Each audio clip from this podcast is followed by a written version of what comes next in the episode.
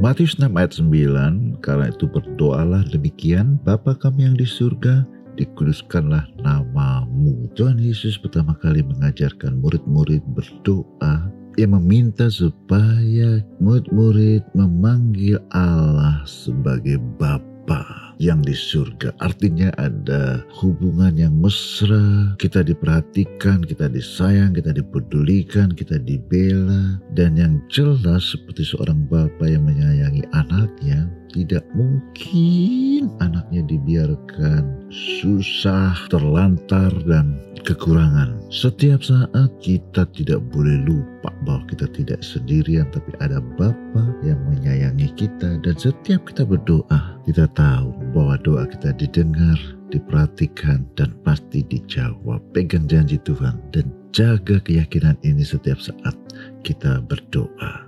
Amin.